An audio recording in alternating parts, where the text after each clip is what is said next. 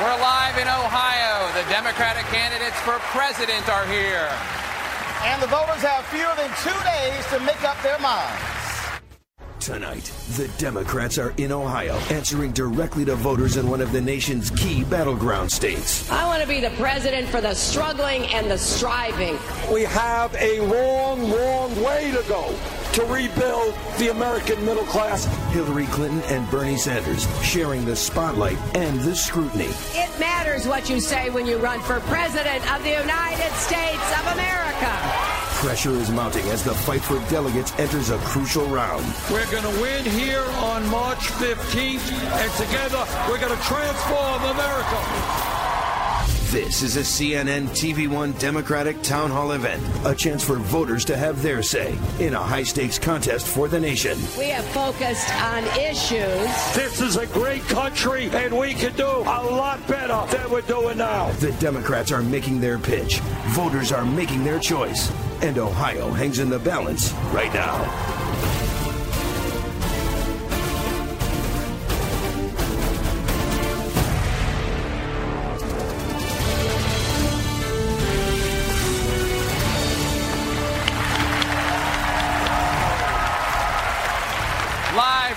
Auditorium on the campus of The Ohio State University in Columbus. This is the CNN TV1 Democratic Presidential Town Hall. We want to welcome our viewers here in the United States and around the world and on our partner TV1 and to listeners on the Radio 1 network. I'm Jake Tapper. Ohio is known to decide elections, and the state is about to play a critical role on Tuesday when voters go to the polls here, along with four other big states. In this auditorium, we have found many Ohio voters who are still undecided, and before they make up their minds, they want answers from Senator Bernie Sanders and former Secretary of State Hillary Clinton. Audience members have submitted questions to us. We have reviewed them to make sure that they do not overlap. I'll be asking some questions as well, along with my friend Roland Martin of TV One. First, let's welcome Senator Bernie Sanders of Vermont.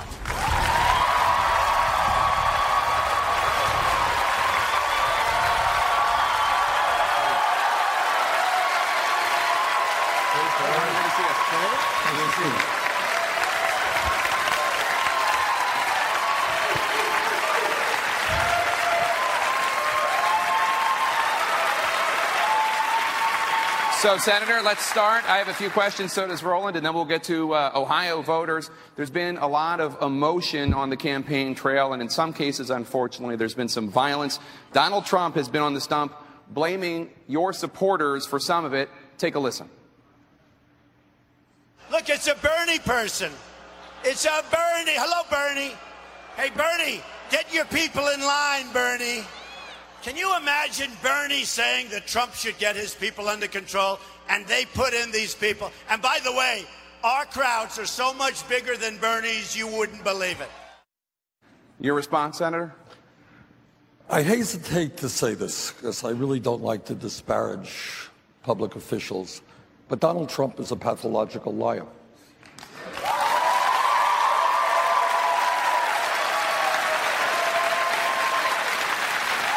We have never, our campaign does not believe and never will encourage anybody to disrupt anything. We have millions of supporters. People do what they do. People have the right to protest. I happen not to believe that people should disrupt anybody's meetings. But let me say something about Mr. Trump. Some of you may have read just a few hours ago that Mr. Trump said that he is prepared to pay the legal costs of an individual who sucker punched somebody at a recent event.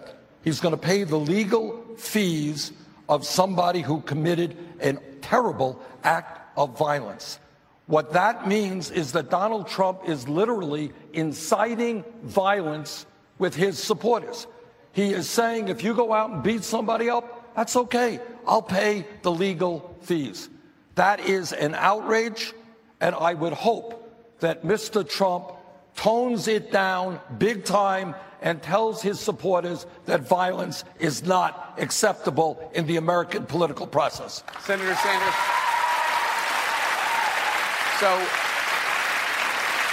I interviewed Senator Marco Rubio this morning, And he told me he's also very concerned about the tone that Donald Trump has at his rallies.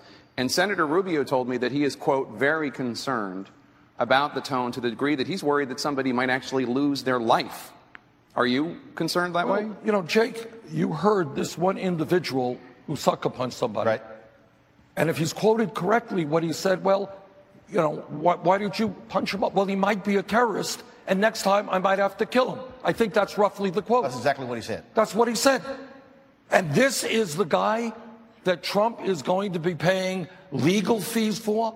What that is essentially saying, my friends, is an incitement to violence. You go beating up somebody, it's okay. We'll pay the legal fees. That is unacceptable, and I think Senator Rubio has a legitimate concern. We got to put an end to this.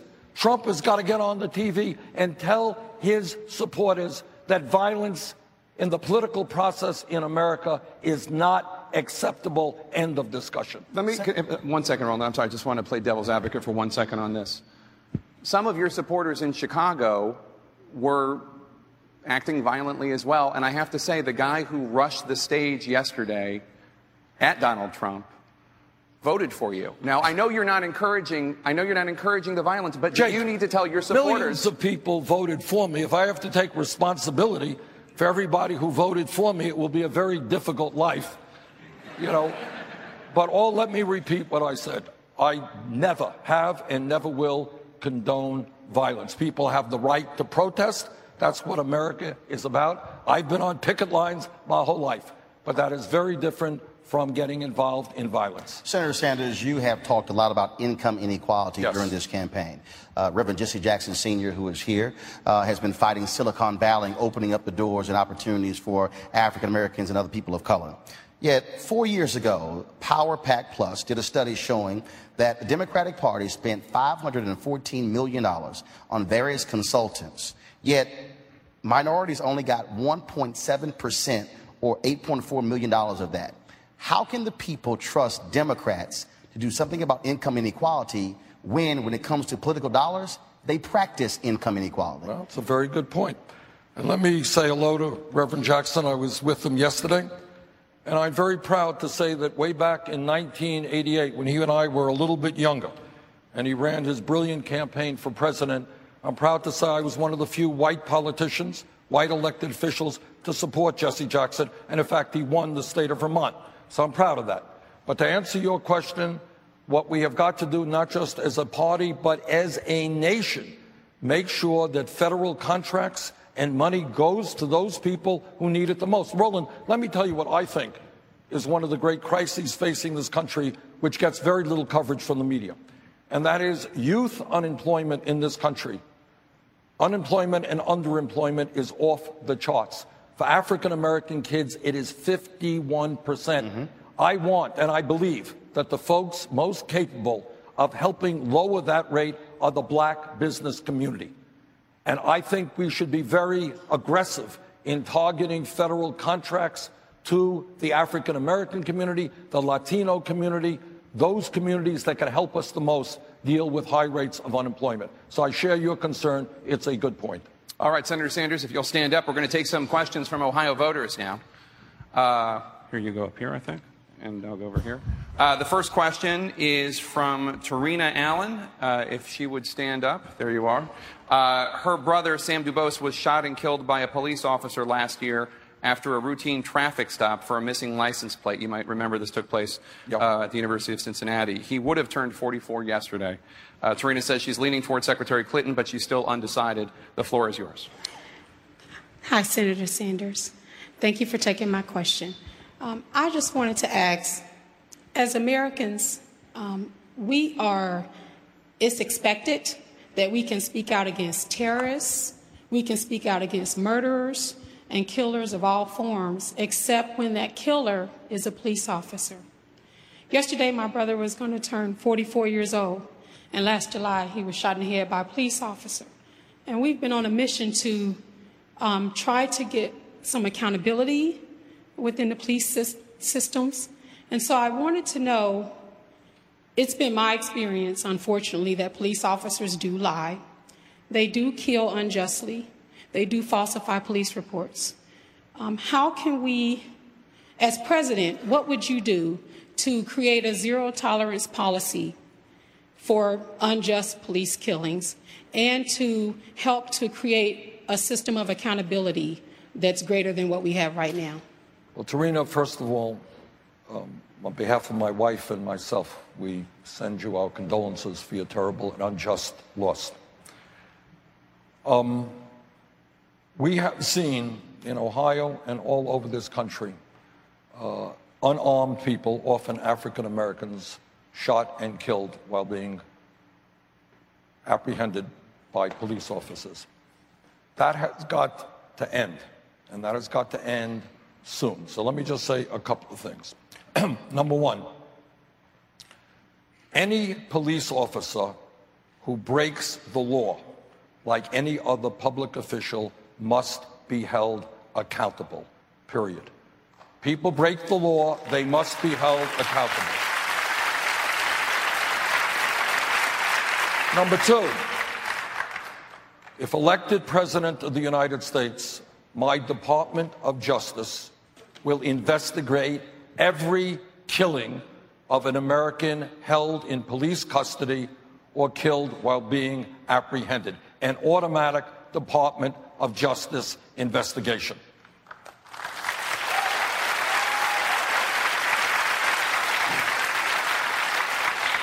Number three, we need to develop the concept of a model police department. And a model police department and the federal government can play a significant role on that is to make and to create training procedures so that police officers understand that the use of lethal force is the last response, not the first response. Too often people are shooting and then asking questions later. Furthermore, we need to demilitarize local police departments around this country so they don't look like occupying armies. And we need to make police departments reflect the diversity of the communities they are serving.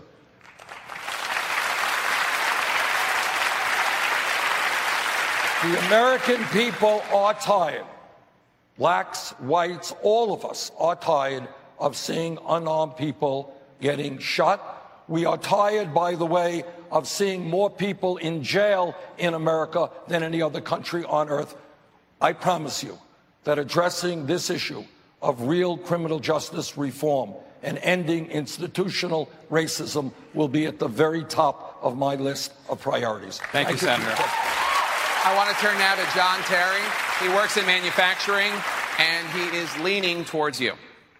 Uh, thank you very much, Senator. Uh, it's a once in a lifetime uh, opportunity to be here. Um, we all know that the auto industry is booming, but for myself and thousands of workers like me who manufacture parts for uh, these huge companies, our paychecks are more comparable to fast food wages opposed to being a pathway to like the middle class.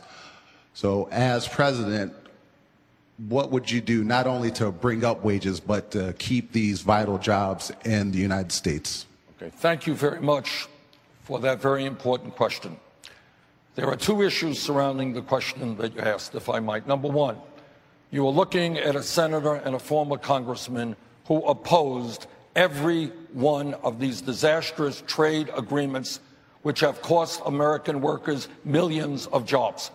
I could see from day one that these corporately written trade agreements were designed to allow corporations to shut down in America, throw people out on the street, go to Mexico, go to China, pay people pennies an hour, and then bring those products back into this country. One of the very different, strong differences between Secretary Clinton and myself, she has supported almost all of those trade agreements. I have vigorously opposed it. Now, you're raising another issue which gets very little attention, it's what we call the race to the bottom. Now, the good news is that in recent years we have seen some increase in the number of manufacturing jobs in America. That's good. The bad news is that some of these jobs are now paying 50% or 60% of what these jobs used to pay. And the reason for that is corporations are saying, okay, well, we'll bring back jobs, but you're going to have to take a significant pay cut. And if you do not, we're going to ship your company's jobs off to China or Vietnam. All right? I will not only continue to oppose trade agreements like the TPP, which asks us to compete against people in Vietnam who make 65 cents an hour minimum wage, but what we're going to do is develop an entirely different process in terms of trade. You know, tonight on CNN, there are going to be 30 second ads from all of the major corporations. And they're going to be saying, buy this product and buy that product. Well, you know what? If they want us to buy those products, the time is long overdue for them to manufacture those products here in the United States, not in China.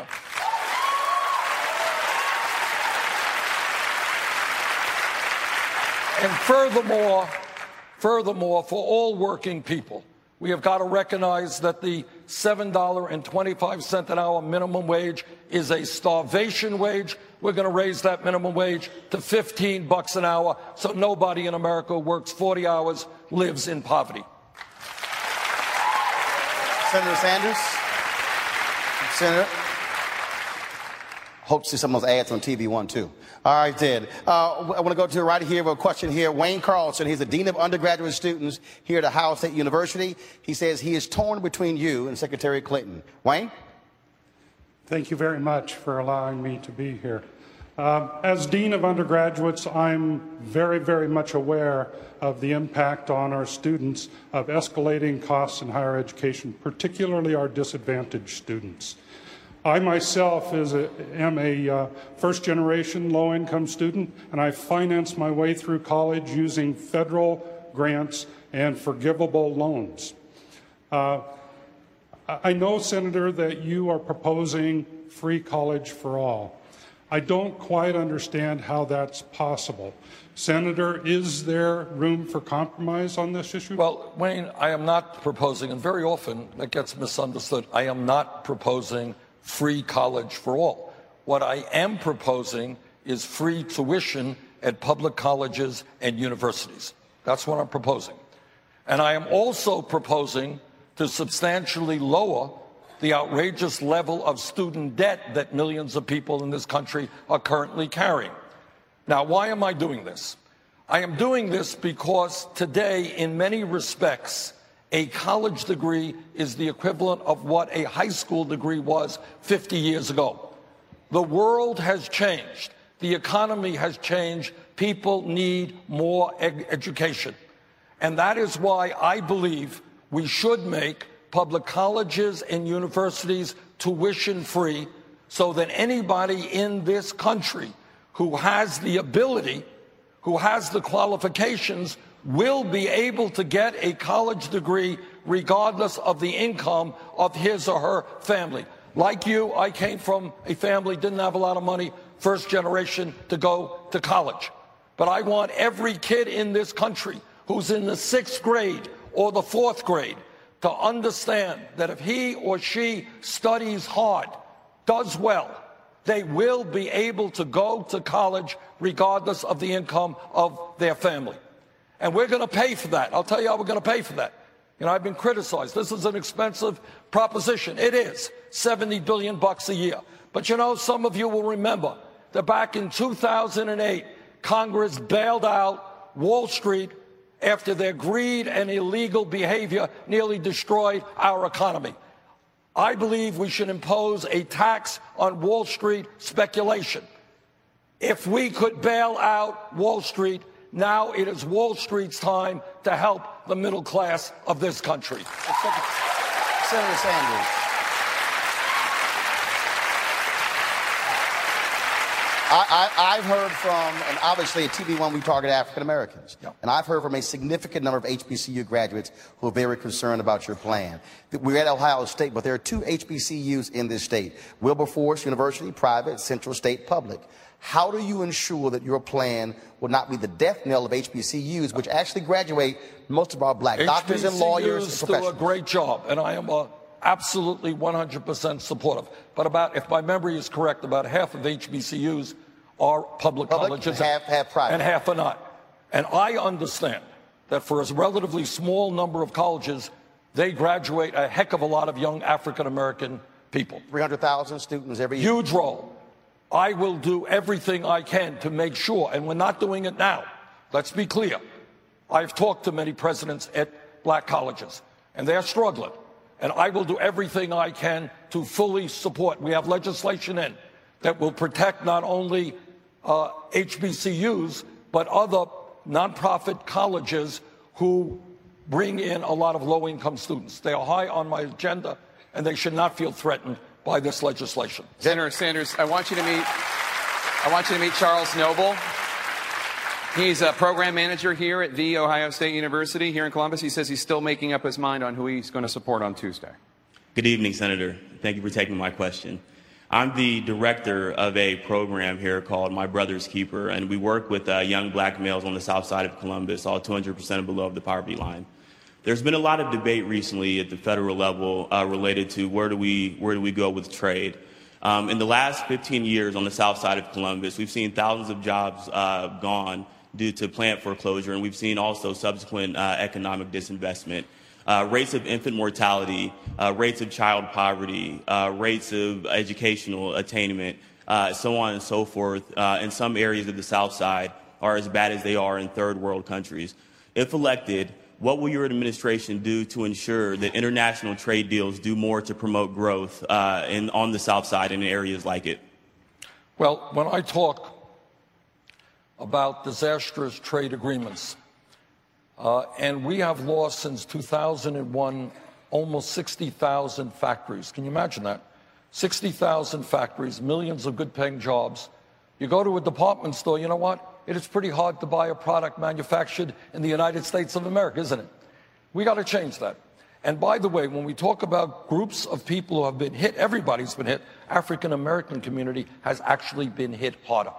Because if you're an African American worker, you're working in a factory, you got a union, you know what? You're doing pretty well. You're making middle class wages. You lose that factory, what are you doing? You're working at McDonald's now? You're working it for nine bucks an hour or 10 bucks an hour. So, what we have got to do, we got to do a number of things economically, to my mind. Number one, we will develop an entirely new set of trade policies not written by corporate America for corporate America. All right? We're going to write trade policies that work for the working people of this country and poor people abroad, but not just for the multinational corporations. Number two is part of an overall economic investment policy. And we talked about this with Jesse Jackson the other day. We've got to target our economic development into those communities who are most hard pressed. Now, I know what's going on in Ohio. I was in Flint, Michigan a couple of weeks ago. You cannot believe what is going on. Talk about a third world country. You would think it was a fourth world country. But here is the main point that this campaign is about. People don't know it. We are the richest country in the history of the world. Problem is, almost all new income and wealth is going to the top 1%. Problem is, we have the worst distribution of wealth of any major country on earth. I have spent my life taking on the billionaire class and the special interests. I will continue to do that. We're going to create an economy that works for all of us, not just a few, and we are going to invest in low income communities all over America. What is going on in areas in Columbus, areas all over this country is a national disgrace Together, we're going to change it. Senator, let me let me talk about let's talk about trade more broadly. Yes. You were and remain a, a strong opponent of NAFTA. Yes. Exports are a big part of the Ohio economy, yep. and more than half of Ohio exports go to the two countries affected by NAFTA other than the United States, Canada, and Mexico. What do you tell a skeptical Ohioan that about how your trade policies won't hurt them. Look, Jake, we live in a global economy. Everybody understands that trade is a positive thing. Nobody is talking about building a wall around the United States. Of course, we're going to trade. Oh, I beg your pardon. There is one guy who is talking about building a wall.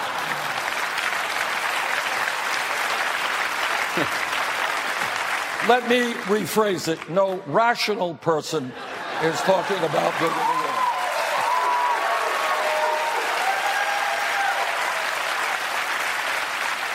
So, of course, we're going to do trade. But trade policies have got to be policies that work for the people of our country. And I will work very hard to expand agricultural exports, to expand manufacturing exports, but they have to be based around a principle not of unfettered free trade, where American workers are working against people around the world who make pennies an hour, but fair trade. And that's the, that's the trade policy. All right, Senator Sanders, stay with us. We'll be right back with more questions from our audience. For Senator Bernie Sanders, you're watching the CNN TV1 Democratic Presidential Town Hall live from Columbus, Ohio.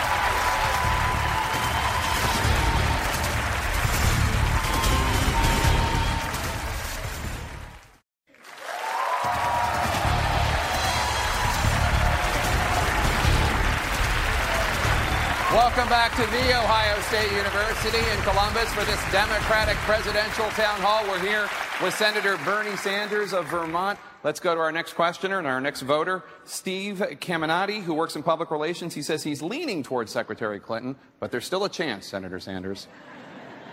Thank you. Senator Sanders, welcome to Columbus. Um, you mentioned your tax policy, which would tax Wall Street. Obviously, it's tax the wealthiest Americans. But according to the Tax Policy Center, middle income homeowners could also see an increase in their income taxes. I think the number is $4,700. For wages that have been stagnant, for a shrinking middle class, what's your message to middle income Americans and Ohioans? First of all, we disagree with that analysis. You know, different groups do different analyses. Other groups come up with very different results. At a time when the top one tenth of 1% now owns almost as much wealth as the bottom 90%, when 58% of all new income generated today goes to the top 1%, when major corporations make billions of dollars a year in profits, stash their money in the Cayman Islands and Bermuda, and end up in a given year not paying a nickel in taxes, when communities in Columbus and all over this country are falling apart, when we have the highest rate of childhood poverty of almost any major country on earth. You know what I think? I do believe that the wealthiest people in this country and the largest corporations are going to have to start paying their fair share of taxes. Number two, a lot of the analyses of our proposals, our tax proposals, have forgotten to include our Medicare for All health care program.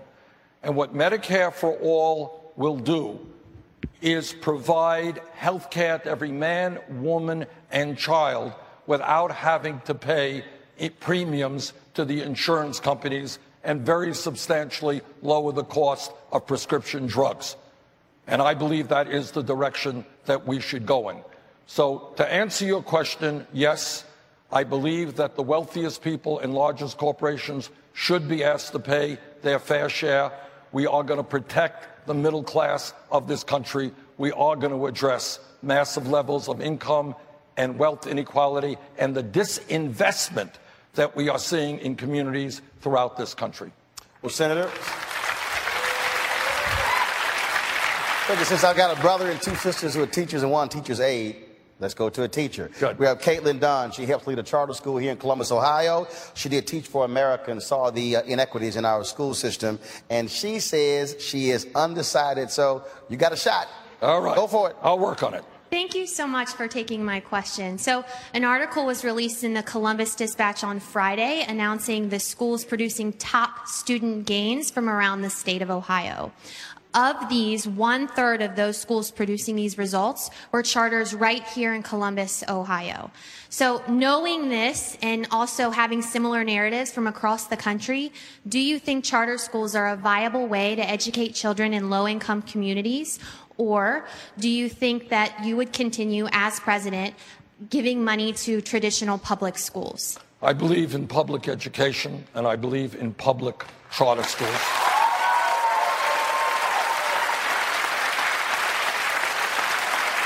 I do not believe in private, privately controlled uh, charter schools.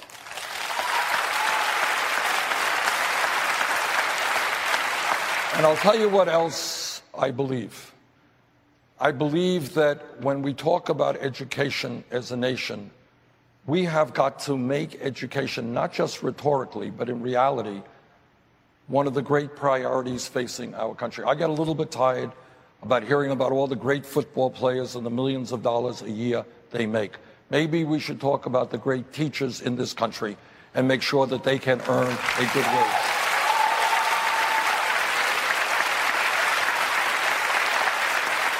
And let me also say, if I can build on your question, you know, when we talk about national priorities, and when we talk about a proliferation of millionaires and billionaires, while half the kids in public schools in America are on free or reduced lunch, let's talk about an issue that nobody ever talks about, and that is the dysfunctional child care system we have in America.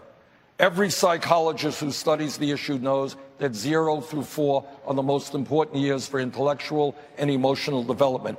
And yet we have child care workers who are making nine, ten bucks an hour without any benefits. I intend to do everything that I can to create a first class national child care system with well paid, well trained teachers so that all of our little kids get a start in life that is worthy of children in the United States of America. Senator Sanders, um,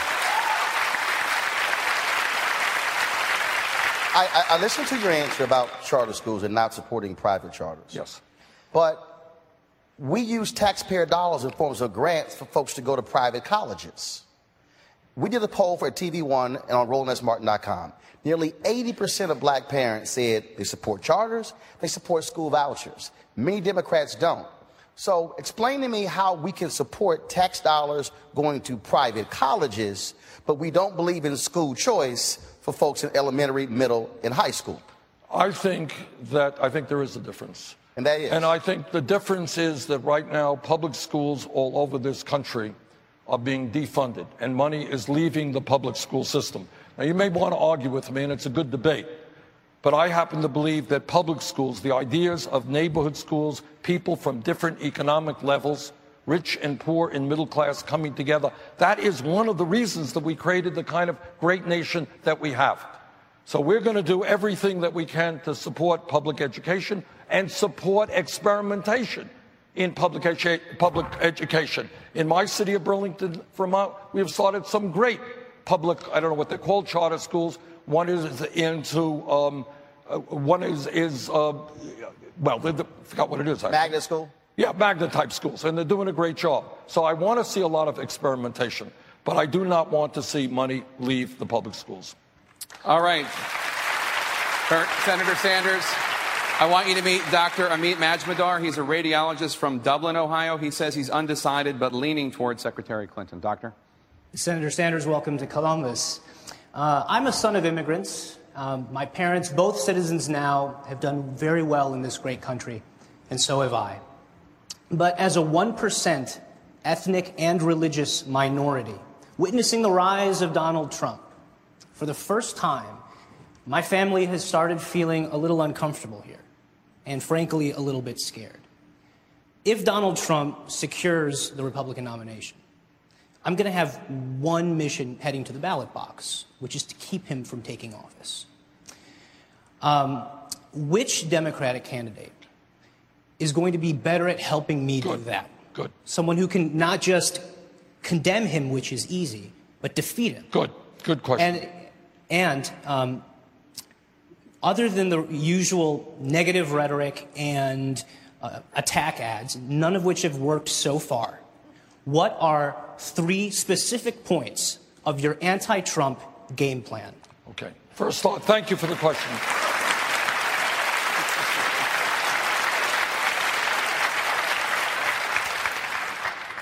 You know, uh, a lot of criticisms are thrown at me, and that's natural in politics. But one that I resent is, well, Bernie, you're a nice guy. I like your ideas, but you just can't win the general election. All right, so let me deal with that. Take a look at virtually every national poll that has been done. Take a look at the NBC Wall Street Journal poll of two or three days ago. Guess what? Bernie Sanders was defeating Donald Trump by 18 points. In fact, in all of And in virtually, not all, but virtually all of those polls, the margin, my margin over Trump is wider than Secretary Clinton's. If you look at statewide polls, a poll done in Michigan a week or two ago, I was 19 points ahead of Trump. And in New Hampshire, I think 19 points as well. So, first point, I think if you look at the polling, I am the strongest Democratic candidate to beat uh, Donald Trump. Second point is Republicans win when the voter turnout is low. I think any objective assessment of the current campaign, and we just had a rally here in Columbus a few hours ago. We had 7,000 people out. We've had 25, 28,000 people out at rally, rallies. I think any objective assessment of this campaign will suggest that the excitement and the energy for large voter turnouts is with the Bernie Sanders campaign. Third point to answer your question the way you beat Trump is to expose him. And he can be exposed at many, many levels, not the least of which this is a guy who is a billionaire but doesn't think we should raise the minimum wage above $7.25 an hour. This is a guy who goes on a Republican TV debate and says wages in America are too low. Tell that to the people in Ohio that wages are too low. This is a guy who believes, in defiance of all science, that climate change is a hoax. And then, of course, on top of all of that is the issue that you raised. The American people are not going to elect a president who is insulting Mexicans, Muslims, women, veterans, insulting virtually everybody who is not quite like Donald Trump. Thank God most people are not quite like Donald Trump. And by the way, by the way, just as an addition, I don't want anybody here to forget that Donald Trump was one of the leaders of the so called birther movement. And what that movement was about was a very, very deep attack on the legitimacy of the presidency of Barack Obama. That was a real assault. It wasn't saying, I disagree with Obama, that's fine. What he was saying is, Barack Obama does not have the right to be president. He wasn't born in America. That is an insult not only to the African American community, it is an insult to every one of us who voted and supported Barack Obama. Senator, I want you to meet Crystal Ertley. She's a mother and an advocate who helps people struggling with addiction. She says she is supporting you on Tuesday, but she has this question. Hi. I was addicted to heroin for over 12 years, trying to raise my two small children. Um, oftentimes, taking my youngest with me to buy heroin daily. It became my main goal every day. I am in recovery now. Um, lucky not to be in prison. And what my question is, is what you plan to do with the failed drug policy that tends to want to incarcerate addicts instead of rehabilitate them. Thank you. Uh, if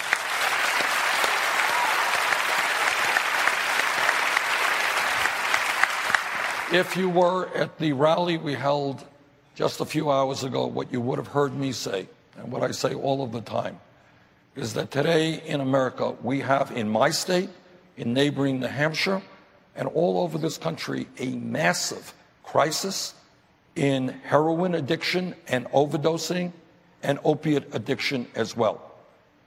What we have got to do is fundamentally rethink the so called war on drugs which has been a failure. We have got to look at substance abuse and addiction as a health issue, not a criminal issue. Locking up addicts is not going to solve the problem. And frankly, frankly, in terms of the broader issues of mental health in this country, we are failing and failing badly. It is not only that we are not providing the treatment that addicts and abusers need when they need it. We have thousands of people who are walking the streets of America today. You talk about those horrific mass killings. You have people walking the streets today who are suicidal and who are homicidal.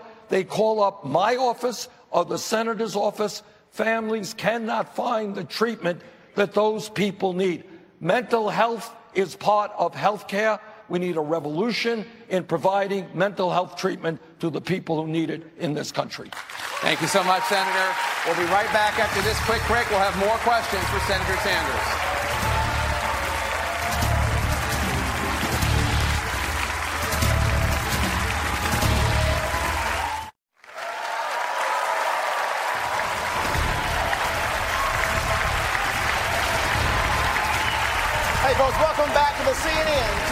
Democratic Presidential Town Hall in the Mershon Auditorium here in Columbus, Ohio.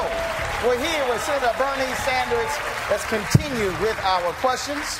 Uh, and so we have Aaron Mercer right here. And so, dude, you're a chef. So is my brother. So I don't know what's up with these tie-ins. Uh, he has a question here. He says he's leaning towards you. See if you can seal the deal. All right. Senator, thank you for taking my question. Um, I'm opening up a small independent restaurant not too far from here this summer. And while as a citizen, I'm 100% behind your populist message, I have some questions as an entrepreneur. What will the tax burden for small businesses like mine look like under your administration? After you add up the fact that you will not have to provide health insurance for your employees or for yourself, you will be a lot better off. Small and medium sized and large businesses in this country are being crippled by the huge amounts of money that they are now spending on healthcare and the amount of time that they are spending trying to figure out what type of health insurance program works for their employees.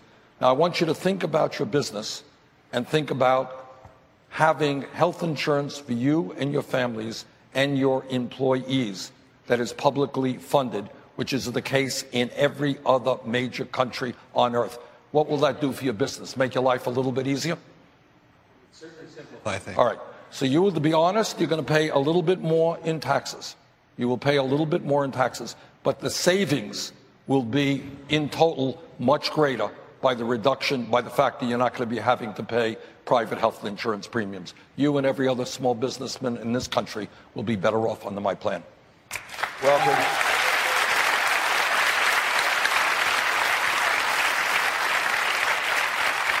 considering that black women start business at a faster rate than anybody else in the country, that's music All right. to their ears. There you go. Uh, let's go right now to Misty Jordan from Radio One here in Columbus, Ohio. Well, we come, we call that family. Good evening. I'm thrilled to be here. My question for you is, what will you do uh, different than President Obama to move your agenda forward if there is no change in congressional power? Good, good question.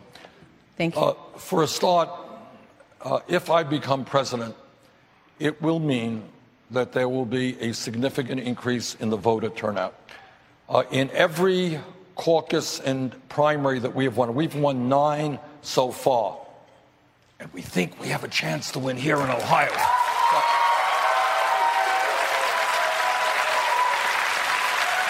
In every instance, including Michigan last week, the turnout was great. So, what we are doing is creating large voter turnouts. If there is a large voter turnout, there is no doubt in my mind that the Democrats will recover the United States Senate and gain significant seats in the House. All right, that's number one. Number two, and maybe uh, more importantly, the whole premise of my campaign, you're saying, how do we get things done, really? The premise and essence of my campaign is the belief, which I know to be true because I work in Washington, D.C., that most of the members of Congress feel themselves indebted to their large campaign contributors rather than to the people they represent. On all of the issues that I am fighting for, raising the minimum wage, health care for all, making public colleges and universities tuition free, pay equity for women, dealing with climate change, by the way, you don't talk enough about climate. That's what the American people want. But you got Republicans who are moving in exactly the opposite direction. What I have said over and over again no president, not Bernie Sanders or anyone else, can do it alone. Wall Street is too powerful. Corporate America is too powerful. Large campaign contributors. The only way we really transform this country, and that is the history of the workers' movement and unions, the history of the civil rights movement, the history of the women's movement, the history of the gay movement, is when people stand up by the millions and fight back and tell Congress they're going to have to represent all of us, not just the 1%. We do that, we will have a progressive agenda. Folks, our final questions for Senator Bernie Sanders and Secretary Hillary Clinton after this short break.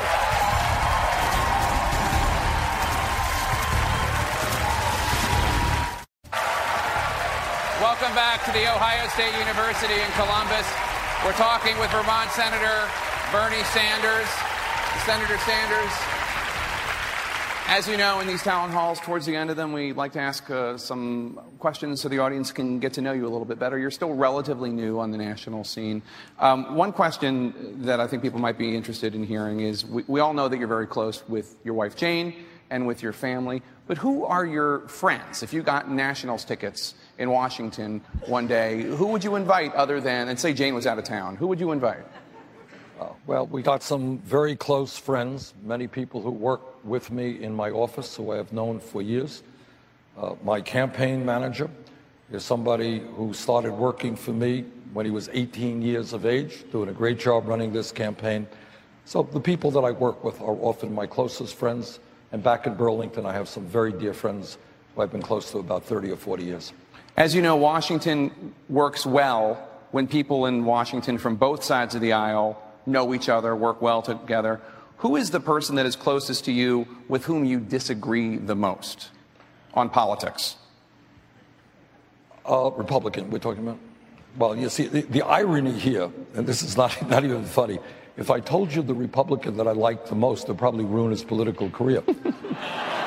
Do it. Do it. There'll be a 30 second ad. Sanders said he likes this person. Do I it. finished. All right. Uh, I'll give you an example. One of the most conservative members of the Senate is a fellow named Jim Inhofe from Oklahoma. And Jim is a, is a climate change denier. He is really, really conservative. But you know what? He is a decent guy, and I like him, and he and I are friends. And you, and you find that. You find the fact that just because you have very significant political differences doesn't mean to say you cannot develop uh, friendships with good people. And lastly, Senator, this is an enormous undertaking that, that you're in the middle of right now. Has this experience running for president changed you? And if so, how has it changed you? Oh, has it changed me? God. Yes, it has profoundly changed me. You know, I come from a small state, and I love my state so much, and I'm so proud to represent Vermont in the Senate. Uh, but when you go around the country, you meet so many extraordinary people. Uh, almost uh, at every rally that we do, we usually do what we call a clutch, where we bring local people together. And you meet people from the Latino community, and you hear their experiences. And I, you know, I remember in Phoenix talking to a young teenage girl, tears, literally tears rolling down her eyes, fearful about somebody and a family being deported. And that makes you fight that much more for real immigration reform. We meet with people from the Native American community, extraordinary people whom we have treated so shabbily over the years, and you learn a lot about their culture. The one regret that I have, and it's the nature of campaigns, is you just don't have the time to spend with people and, and, and go around the state. You know, you go in there, you give a speech, you get your hotel, and you're off for five speeches the next day. But I have met extraordinary people, and I have seen so many young people who are optimistic about the future of this country and are prepared to fight to make sure this country becomes all that it can be become. So all of that has been extremely gratifying to me. And at the end of the day, when you look around it, we are so proud to be Americans. We're so proud of what we've accomplished, but we know we still have a long way to go. Senator Sanders, thank you so much. Let's give a hand to Senator Sanders. Thank you so much, sir. Thank you so much. You want to have some fun? Yeah. Selfie.